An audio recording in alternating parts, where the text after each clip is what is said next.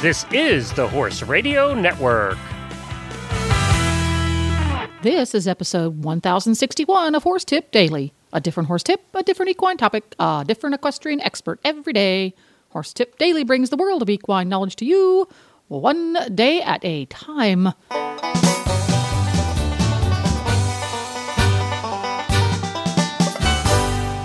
Greetings, horse people. Coach Jen here, and thanks for tuning in to Horse Tip Daily. Today's tip is an excerpt from the Driving Radio Show and was originally broadcast way back in 2011.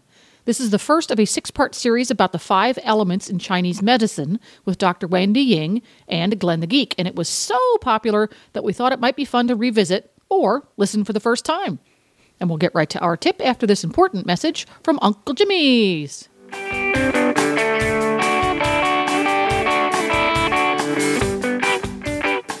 Uncle Jimmy's hanging balls and licky things help combat stall boredom by providing your horse entertainment in the stall while at the same time providing them with much needed minerals and nutrients not found in other treats. Uncle Jimmy's has training treats covered too with Uncle Jimmy's squeezy buns. Every deliciously soft, squishy treat is individually wrapped for freshness so your pockets won't get gummed up. Ask for Uncle Jimmy's hanging balls, licky things, and squeezy buns at your local tack and feed supplier or you can go online to uncle-jimmys.com.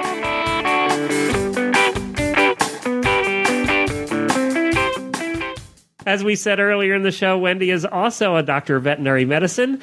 She uh, is is a vet and also practices uh, traditional Chinese medicine here in the United States. And we thought it would be really, I thought it'd be really cool. I talked her into it, uh, doing a a, Chi- a, traditional Chinese medicine uh, sort of uh, segment every week at the end of the show. And we I, we had you on the Stable Scoop show, Helene and I did, and we thought we were going to talk about combined driving. We talked three quarters of the time about Chinese medicine. I know. Yeah, we did. Well, the thing is about Chinese medicine. Um, what we started talking about was the five elements, and the five element theory is not just related to veterinary medicine or you know medicine, but uh, that theory is used in all different aspects of Chinese life, like there's some kung fu associated with it. There is uh, feng shui, like designing your life. Um, so basically, it's a theory that a lot of uh, Asian people subscribe to, and it's a way of categorizing things to explain their behavior. So in, in, in oh, what go ahead. way do you mean categorizing things? Well, like there's five elements, and these elements are related to uh, um, like natural properties. So, like for example, the five elements are wood, fire, earth, water, and metal. And um, you have to remember that this was kind of this theory was thought up 4,000 years ago. So it was a way to explain the natural world that people could understand. But because it's pattern recognition, it works very well for disease processes. I am not an expert on design, so I don't know how it works for design. But um, basically, uh, and it, does um, it relate to your personality?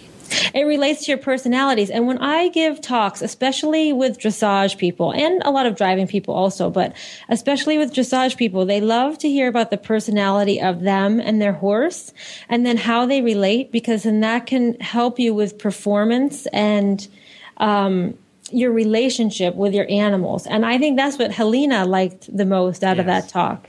Well, because I categorized her, her, and her horse. I got to tell you, you know, within five minutes, you had her pegged, and I'm telling you were right on about her and her horse. And by the way, they didn't match; they weren't a good match. Yeah, they did. As evidenced by the fact that a week before that, which you didn't know, that the horse had dumped her, and she pretty much screwed up her knee for a year. Oh, um, no. You didn't know that at the time. I didn't know that. And when you told when you told her that they weren't well matched, uh, she had just fallen off and got, or gotten dumped.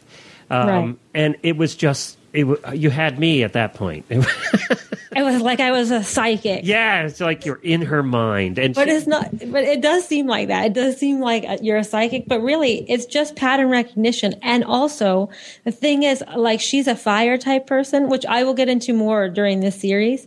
But a fire type person is always going to pick the water horse, you know, and that's what she did. And then it's an end in disaster. Yep. And uh, I think you had me pretty well pegged too, uh, it- and that only took you about five minutes. But then I'm pretty transparent. Anybody listens to the shows for any period of time. Well, you have to be kind of outgoing to have eight radio shows. Yeah. but so what you're going to do over the next five weeks is we're going to give an overview, a more detailed overview of each of the five elements, right? Right. Uh, each of the five elements and then how they relate to each other because all the five elements relate to each other. And each element, like I'm just going to break it up because I only have five minutes. I could go on forever, but each element is related to a dominant type of personality. So if you can classify your horse to its personality and then kind of understand what your dominant personality is, then you can figure out your relationship with them and and like Helena's problem might not be resolved. It's going to be hard. She's going to be fighting her personality to have a good relationship with that horse. But yet you said, because it also applies to animals and people, you Right. said that her and I are actually a good fit because of, I forget which I was. I was, uh, I think you're Earth. yeah, and you said earth and fire seem to go together? Yeah, they do. They go well together because a fire is really outgoing and uh, can get overly excited, whereas earth is very laid back and, you know, nurturing. So you guys balance out. But if you have like two fires on a show, that no one will ever get to talk. None of the guests will have any time to talk. So we're going to have to figure out by the end of this which you are. I know.